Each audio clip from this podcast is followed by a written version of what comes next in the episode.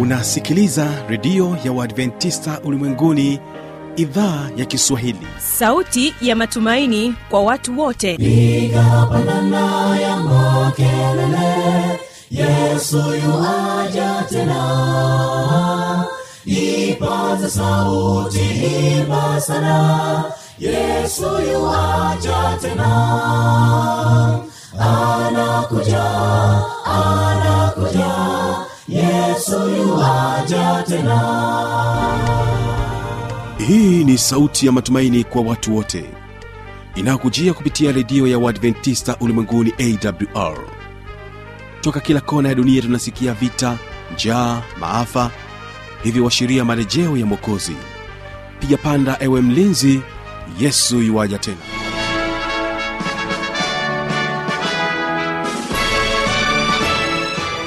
kwa mara nyingine tena unaendelea kutegea sikio idhaa ya kiswahili inayopatikana katika masafa mafupi ya mita bendi 25 lakini pia kupitia tovuti ya wwwawr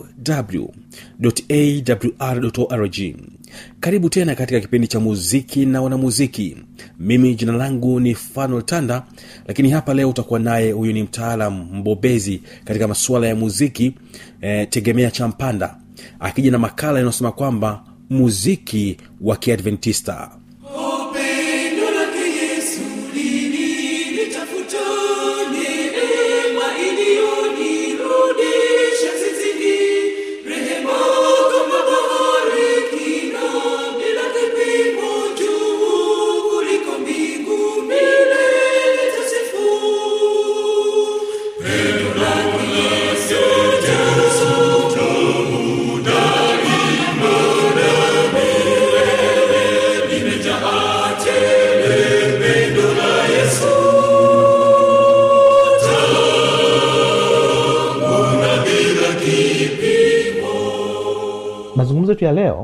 yamejikita zaidi katika uh, vipengele vitatu vya uh, filosofia ile ya mziki wa msabato.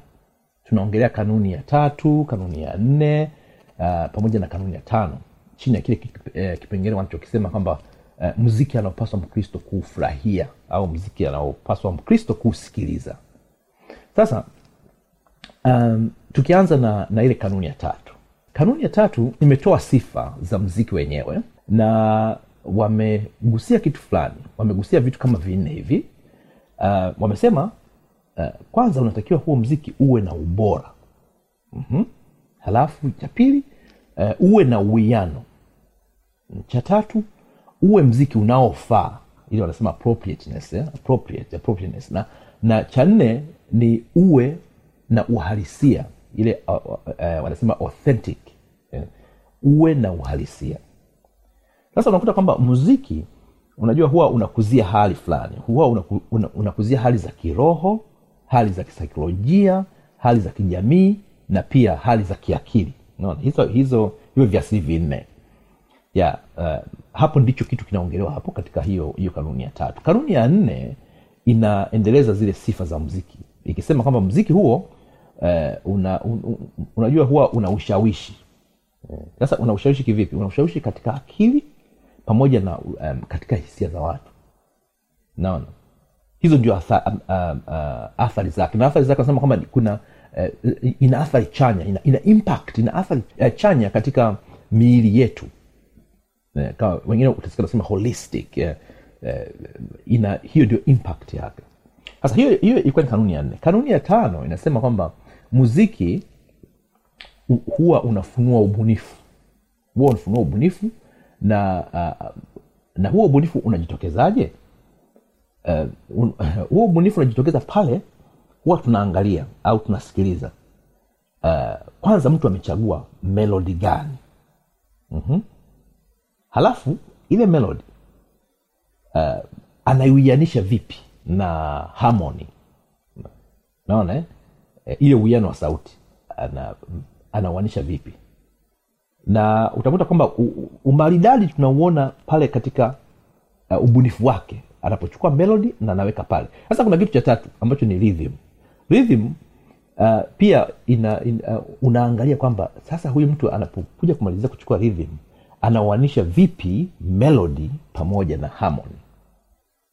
Unajua kwa wale tuliofuatana nao katika ile makala ya sitini mbili tulianza kuona mambo kadhaa mm, yanayohusiana na, na, na utengenezaji wa video za muziki hizi wa, wa injili na kama utakumbuka kwa wale ambao tulikuwa pamoja uh, uh, tuliangalia kwamba kuna ili video yako iweze kuwa na viwango eh?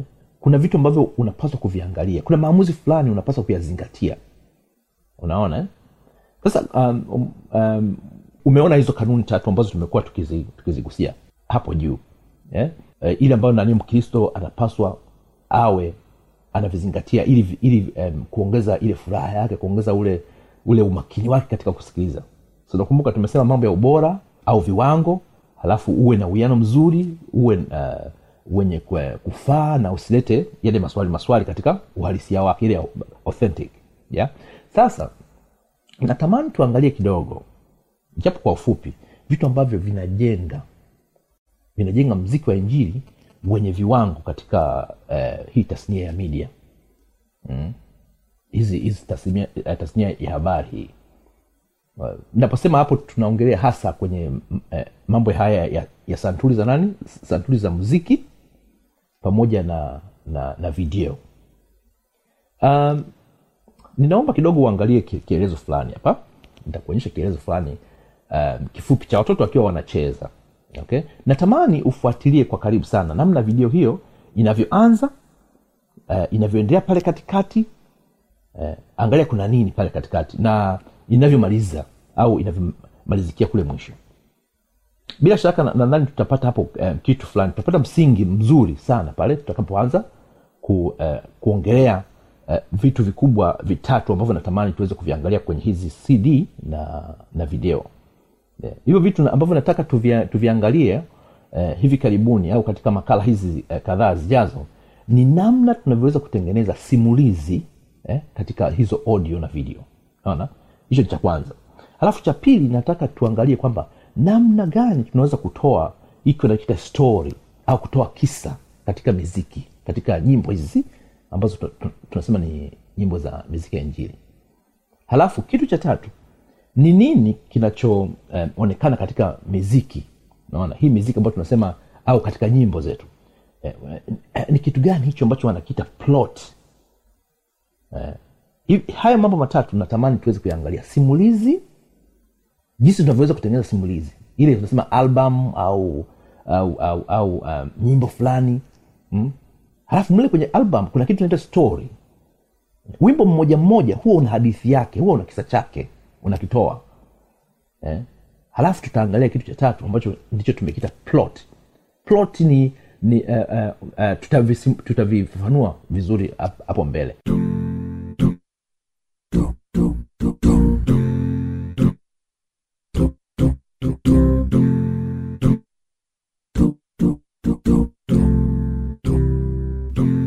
yawezekana ukawa na maoni mbalimbali changamoto swali tujuzi kupitia anwani hapo ifuatayo.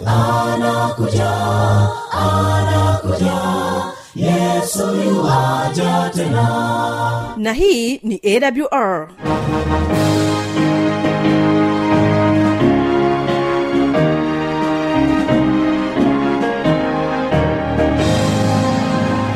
redio adventista ulimwenguni awr sanduku la posta 172 morogoro tanzania. Anwani ya barua pepe ni kiswahili at awr org. Namba ya mawasiliano simu ya kiganjani 653 570814 na pia unaweza kuwasiliana nasi na idhaa ya maasai kwa nambari 769 986355 ukiwa nje ya tanzania kumbuka kuanza na namba kiunganishi alama ya kujumlisha 255 unaweza kutoa maoni yako kwa njia ya facebook kwa jina la awr tanzania.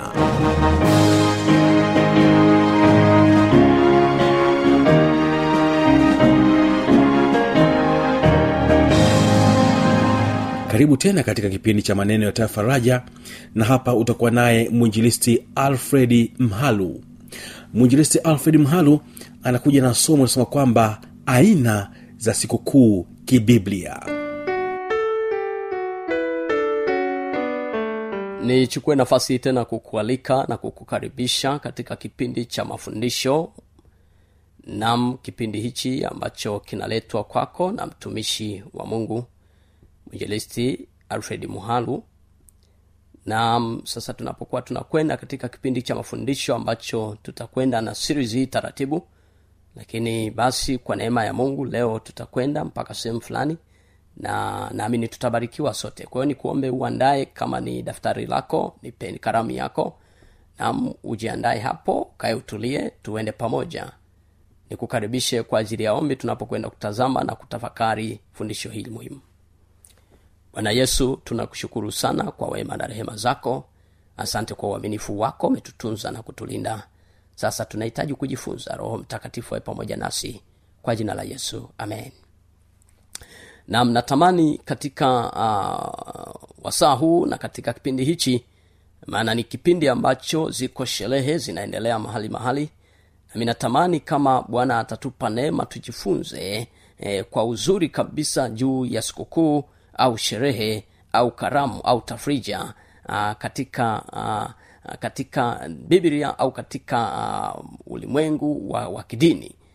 Na ninapoanzia hapo nipende nikupe kwamba tu nikwambie jambo hili moja la msingi napo katika utangulizi uh, ziko sherehe nyingi na ziko sikukuu nyingi duniani uh, ziko karamu nyingi duniani ziko tafrija nyingi duniani nam katika namna zake mbalimbali lakini nikikurejesha tu kwamba katika mambo ya kiserikali ziko sikukuu na na na na moja ya mifano ya sikukuu za kiserikali kuna sikukuu za uhuru uhuru dei kuna workers day na kadhalika. Sikukuu hizo zinazotambulika kiserikali na hasa serikali kwa kweli inatangaza na hata wafanyakazi wana, wana, wana, wanaweza kama ni walimu hawatokwenda kwenye kufanya kazi zao shule zinafungwa.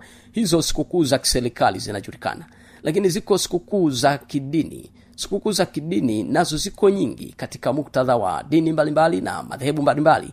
Dini sikukuu za kidini mojawapo ni zinafahamika zingine mpaka hata kiserikali wakati fulani. Nam kama sikukuu ya idi hiyo ramadhani. Nam kama sikukuu ya pasaka. Nam kama sikukuu ya krismasi. Na sikukuu zingine kama ekaristi na kadhalika. Lakini ziko pia sikukuu za kimila. Sikukuu za kimila nazo ziko nyingi sikukuu za kimila kwa mfano kuna sikukuu za za za e, kimila tunaweza tukajumlisha sikukuu za kimila na za kijadi na za kitamaduni ni aina moja ya sikukuu. Sikukuu hizi wakati fulani kuna za za mavuno wa makabila fulani wakivuna kipindi cha mavuno wanasherehe wanafanya. Lakini kuna sikukuu kama hizo wengine wana, wanafanya utamaduni fulani wa kunema wanaita kunema wali kuwacheza watoto na kadhalika. Hizo sikukuu ni za kijamii za, za kimila za kimila. Lakini ziko sikukuu za kijamii sikukuu za kijamii ni kama vile harusi mbalimbali pati mbalimbali zinazofanyika katika jamii hizo. Nam utaona tu jamii zinafahamu na kama ni majirani wanafahamu kwamba kuna sikukuu kuna kuna sherehe fulani. Maana napozungumzia sikukuu ninazungumzia sherehe nazungumzia tafrija au nazungumzia karamu katika namna ya ukubwa wake au katika namna ya udogo wake. Nataka unielewe vizuri ninapoeleza jambo hili.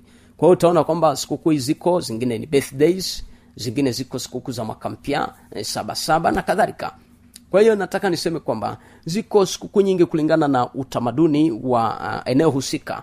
Lakini kutokana na, na, na hizo sikukuu zote hizo natamani katika uh, juma hili au katika kipindi hichi tujikite kuzi, ku, kujifunza uh, zaidi juu ya sikukuu za bwana au sikukuu za mwenyezi mungu ambazo zinapatikana katika vitabu vyetu uh, vya kidini na hasa tutaanzia kwenye kitabu cha biblia. Mungu akitupatia kwa ma, majari wa mwenyezi mungu tutaangalia katika uh, vitabu vingine kama kuruani na kuendelea.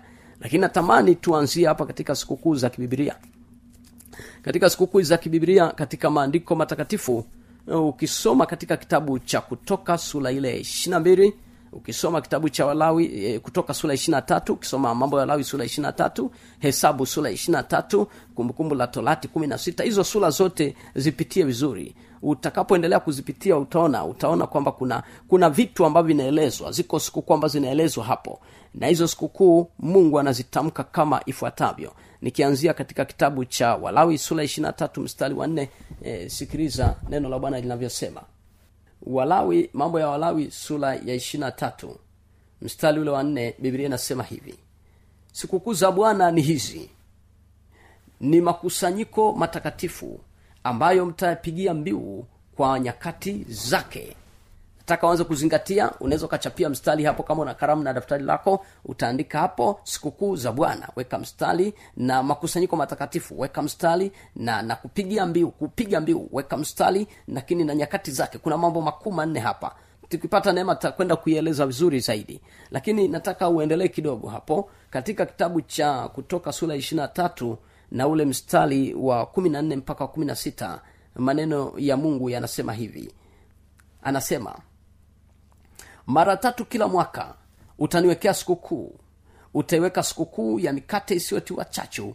Utakula mikate isiyochachwa muda wa siku saba kama nilivyokuagiza kwa wakati uliowekwa mwezi wa abibu kwa maana ndiyo mwezi uliotoka misri. Wala hapana mtu atakayeonekana mbele yangu na mikono mitupu. Tena sikukuu ya mavuno hayo malimbuko ya kazi zako za kupanda mashambani. Tena sikukuu ya kukusanya mwisho wa mwaka hapo utakapokusanya hayo uliyoyatabikia shambani.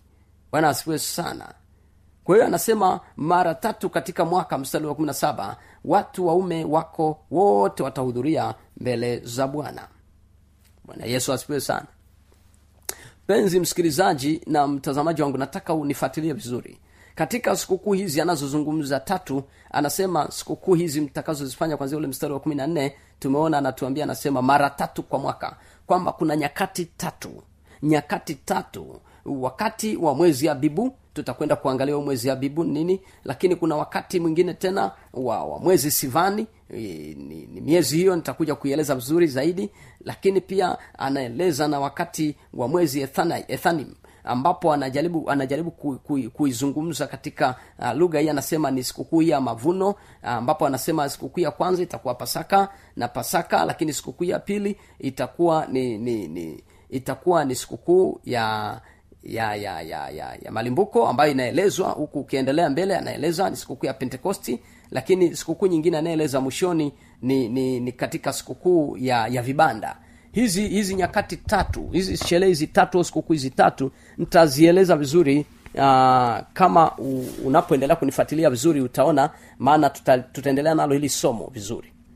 Uh, sikukuu ya pasaka yenyewe ilifanyika takriban mwezi wa tatu hadi wa nne hapo. Ilikuwa mwezi huo uliitwa katika lugha ya wenzetu waibrania uh, waliita mwezi abibu au nisa lakini fanyika na sikukuu nyingine hii ya kwanza ilikuwa na sikukuu zake zingine tatu ilikuwa na sikukuu zake ndogo ndogo tatu. Kubwa ilikuwa ni hiyo pasaka ambayo ilianza yenyewe tarehe ya kumi na nne ya mwezi ule wa kwanza katika kalenda yao. Ni kalenda hiyo katika ukisoma katika kitabu hicho cha kutoka na utaona anakwambia anasema ndio mwezi wa kwanza ndio ndio mwezi wa kwanza ambapo wana wa israeli walipokuwa wanatoka sasa kutoka kwenye ile nchi ya utumwa kule misri lakini pia utaona uh, katika muktadha wa kalenda maana kuna kalenda hapa mbili nataka uzielewe.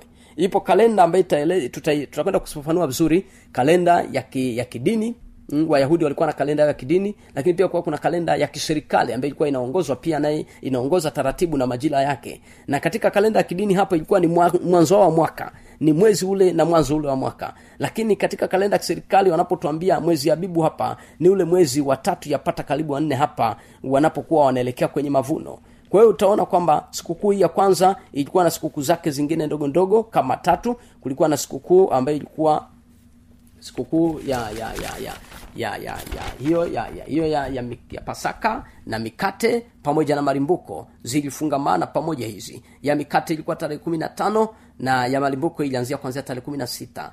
Naam utaona uh, pentekosti nayo ikaa ipo katikati hapo ikafanyika lakini utaona eh, pentekosti hiyo ndo inatajwa katika kipindi cha mwezi wa sita sasa. Hii zingine zote kuwa zi mwezi wa tatu hapo ku- kuelekea wanne hii nyingine ikawa ni mwezi karibu wa sita hapa ambayo yenyewe ina, inaitwa sivani. Kwa hiyo tutaona kwamba hapa ndipo tunaona kwamba hii sikukuu nayo lakini baada ya hapo zikafuata sikukuu zingine tena tatu ambazo zilifungamana za mwisho wa mwaka. Sikukuu zilitwa za mwisho wa mwaka ni makutaniko ya mwisho wa mwaka. Napo hapa ndipo walipokutanika walikuwa na sikukuu ya kwanza ambayo walianzia kupiga baragumu lakini pia yenyewe hii ilifanyika mwanzoni kabisa mwa mwezi tarehe moja mwezi wa saba tarehe moja mwezi wa saba katika kalenda hiyo ya kiserikali inayoitumia sasa. Lakini hapa uh, katika sikukuu hiyo iliyokuwa inafuata nyingine ilikuwa ni sikukuu ya upatanisho ambayo yenyewe ilifanyika naye hapo tarehe kumi tarehe kumi ya mwezi huo wa saba na sikukuu nyingine ambayo ilianzia hapa tarehe kumi na tano hapa yenye ilikuwa ni sikukuu ya vibanda. Na hapa ndipo ambapo kawa kuna makusanyiko matatu ya mwaka ambapo kusanyiko la kwanza ilikuwa ni kwa ajili ya hiyo pasaka kusanyiko la pili kwa ajili ya pentekosti na kusanyiko la tatu ilikuwa kwa ajili ya hiyo ya hiyo sikukuu ya vibanda. Sasa nataka tuone mambo haya machache tuone mambo haya machache.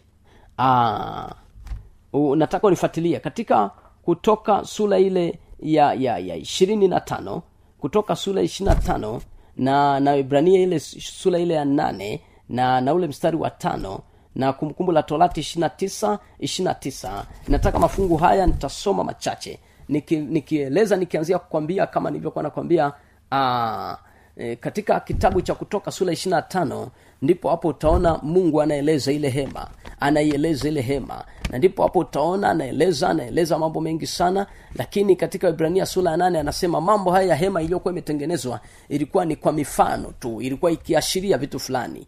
Lakini nataka uelewe vizuri kwamba hizi sikukuu zote zilikuwa zinafanyika kuashiria mambo fulani. Na ndio maana hizi sikukuu zote kwa pamoja zilizungumzwa na musa lakini baadaye walikuja walizungumza manabii. Utamwona katika mahali fulani utaona joeli naye amezungumza utaona baadaye mitume wanazungumza kina petro hapo anazungumza utaona yesu mwenyewe anakuja anazungumza na yesu anazungumza na hata katika matayo kumi na tatu kwanzia mstari wa kwanza mpaka watatu ukisoma maneno haya sikiliza nikusomee mpenzi msikilizaji maneno machache ya yesu anayezungumza matayo sura ile ya kumi na tatu.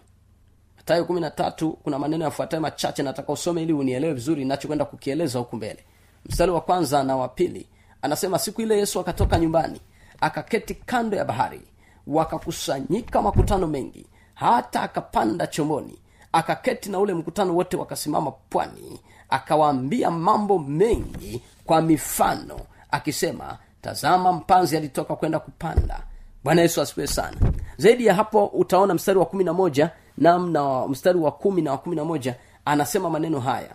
Yesu mwenyewe anazungumza anasema "Ah, wakaja wanafunzi wakamwambia yesu kwa nini wasema nao kwa mifano? Yesu akajibu akasema akawaambia ninyi mmejaliwa kuzijua siri za ufalme wa mbinguni bali wao hawakujaliwa mpenzi msikilizaji nataka ni, maneno machache. Sikukuu hizi zote zilikuwa zinaenda katika namna ambayo zinafunua mambo ya sasa zilifunua mambo ya wakati ule lakini zilifunua mambo ya wakati huu tulionao lakini zinafunua mambo ya wakati ujao. Kwa hiyo sikukuu hizi zote zipo katika phases tatu. Zipo katika sehemu au makundi muhimu sana matatu. Kundi hilo la kwanza ni kundi la kihistoria sikukuu hizi kihistoria tutakwenda kuangalia vizuri pasaka kihistoria ilikuwa inamaanisha nini lakini tutaangalia katika namna hizo hizo utaona kwamba sikukuu hizi zilikuwa zinaendelea lakini pia katika unabii pasaka ilikuwa inamaanisha nini lakini kisasa inamaanisha nini katika nyakati zetu applications. Kwa hiyo utaona sikukuu zote utaangalia malimbuko utaangalia na hizo zingine zote katika nyakati hizo au katika muktadha huo la wa nyakati hizo zote tatu lakini muktadha huo wa hizo sura zote tatu kwa mwanzo wa sikukuu hizi utaziona katika kitabu cha kitabu cha kumbukumbu la torati na kitabu cha cha, cha kutoka sole kitabu cha kutoka sura ya tano. Ukiangalia kutoka sura ya tano utaona musa akiwa naona israeli pale misri ndipo musa anatangaza anasema ya kwamba mungu anataka kuwachukua hawa wana wa israeli awapeleke jangwani ili wakamtolee mungu dhabihu wakasherekee huko. Mungu aliona baada ya kuona mateso ya wana waisraeli akaona ni vizuri aanzishe mfumo na utaratibu tena kule wa kuwatoa wana wa lakini zaidi ya hapo awaonyeshe furaha awaonyeshe kusudi la kuwa nao awaonyeshe utukufu wa kuwa nao aonyeshe uzuri wa wao wanapokuwa na mungu katika maisha yao. Lakini awaondolee huzuni na taabu ambazo wanazipitia katika katika ma, mazingira yale ya misri katika ule utumwa kwa lakini pia tunaona hapo ndipo e, tangazo au hitaji la mungu la kwa israeli kuhusiana na hizo sikukuu ambazo tunaziona katika muktadha huu sasa lakini pia jangwani tunaona wakiwa safarini walisherekea hizi sikukuu. Na hivyo walikuwa wanataka kuonyesha kwamba mungu alitaka kuonyesha kwamba wakiwa jangwani bado hawajafika kule katika mji ule katika ile sehemu ambayo ilikuwa akawaandalia bado walipaswa kuendelea kupata furaha maana wako na bwana mungu wao. Nini maana yake? Tunapokuwa jangwani tunapokuwa tunapitia kwenye shida mbalimbali sikukuu wakati fulani zimekuwa ni sehemu ya faraja. Na ndio maana ukianza kufuatilia vizuri katika dunia leo utaona watu wengi leo wanafanya sherehe. Sherehe zingine ambazo hazipo hata katika utaratibu watu wanafanya sherehe. Nini hasa kinachotafutwa? Ni kutafuta faraja ni kutafuta furaha katika maisha yao. Kwa nataka nikwambie maneno haya kwamba twende unifuatilie vizuri utaona sikukuu hizi jinsi ambavyo zitakuwa zina maana sasa halisi maana halisi ya kiroho inayetaka kuieleza katika muktadha huu katika hema yoshua sura ya tano kwanzia mstari wa kwanza ukisoma utaona wapo wakazungumza wakachukua kina, kina yoshua wakachukua hawa watu kina ezra wakafanya vitu kina, kina nehemia wakasoma wakasoma zile taurati wakakaa katika mazingira hayo wakatengeneza taratibu wakatengeneza mazingira kwa ajili ya kufurahia sherehe ya kushangilia na hizi sikukuu za bwana. Mojawapo hapa ambayo sikukuu anajaribu kuitaja katika yoshua sura ya tano ni sikukuu ya vibanda. Kwa hiyo maandalizi mazuri ili kwenda kukusanyika lakini pia ukisoma katika maandiko katika yerusalemu pale hekaluni walisherekea. Utaona ezra sura ya tatu utaona matendo ya mitume sura ile ya pili wana mitume wale walipokusanyika pale wakaambiwa na yesu msitoke kwanza mpaka nitakapojaa wajaza roho mtakatifu. Wakaenda katika mkusanyiko ule wa sikukuu namu wakiwa pale yerusalemu. Lakini pia utaona pia hata kipindi yesu mwenye yupo alihudhuria katika sikukuu hizi. Lakini bwana asifiwe sana. Natamani mpenzi msikilizaji na mfuatiliaji wangu unielewe maneno haya machache kwa nini mungu alifanya hizi sherehe ziwepo? Ni kwa nini? Swala la msingi sana mambo machache sana ambayo tunakwenda kumalizia sasa mwisho. Ni kwa nini mungu alifanya hizi sherehe? Ni kwa nini mungu alifanya hizi sherehe? Moja kusudi la kwanza likuwa ni kuwaburudisha kuwafariji kuwachangamsha kuwafurahisha wana wa israeli. Kwa sababu walikuwa wanatoka kwenye nchi za utumwa wanatoka kwenye nchi ya utumwa wametaabika mateso wameteseka wameumia. Mungu alitaka kuwapa faraja ya kweli kwamba uwepo wa mungu sio huzuni uwepo wa mungu ni furaha na faraja. Lakini jambo la pili ambalo mungu alitaka kuwakumbusha ni kuwarimaindi israeli, ni kuwakumbusha israeli juu ya ukombozi ukombozi aliofanya pale misri ule usiku wa manane walipochinja yule mwanakondo wakapaka ile damu kwenye mima milango yao ndipo mungu anawapatia ile pasaka passover. Kwa hiyo utaona katika mazingira hayo. Lakini pia mungu alitaka kuwafunza kuwafundisha um, um, umuhimu wa ibada umuhimu wa ibada. Ndio maana akawaeleza namna ya kutoa namna ya kufanya namna ya kuabudu namna ya kuomba namna ya kujifunza na, na ibada ikawa katika namna iliyo nzuri. Mungu anapowapatia watu sikukuu hizi ana maana na makusudio hayo pia. Lakini pia ilikuwa ni kutengeneza tabia za tabia ya uchaji. Uchaji wa mungu alitaka walitaka kuwatengenezea tabia uchaji wa mungu katika sikukuu hizo. Waonyeshe nidhamu adabu na heshima na utii mbele za bwana wa majeshi na mungu akawekeza sikukuu kukutana nao na kuwatengenezea tabia hiyo ya hofu mbele zake. Lakini pia zaidi sana alikuwa anataka kutengeneza nini? Anataka kutengeneza na kuboresha mahusiano. Maana wane ziliokuwa amemwacha mungu mbali na mungu sasa akataka kuwatengenezea mahusiano. Wamfurahie wakae naye wakutane naye wazoeane waishi pamoja katika maisha yao. Bwana yesu asifiwe sana. Sasa ninatamani tu mambo haya machache uanze kupata picha leo tunapokuwa tunakwenda sasa tunapokuwa tunakwenda kuangalia hizi sherehe hizi sikukuu saba za bwana sikukuu saba za bwana tutaangalia tutachambua moja hadi nyingine lakini tunapocham- tunapochambua moja hadi nyingine tunataka tuangalie nini zile zile ile ile seasons. Tunataka tuangalie zile yale majira yale majira. Tutaangalia katika muktadha wake. Lakini tutaangalia zile faces katika muktadha wake. Lakini pia tutaangalia jinsi ambavyo matukio yalireflekti maswala ya kiroho spiritual matters katika nyakati zile na nyakati zetu tulizo nazo. Mimi ni fanuel tanda. Uweze kubarikiwa na nakushukuru sana kwa kuwa nasi eh, katika matangazo yetu haya ya idhaa ya kiswahili ya redio ya uadventista ulimwenguni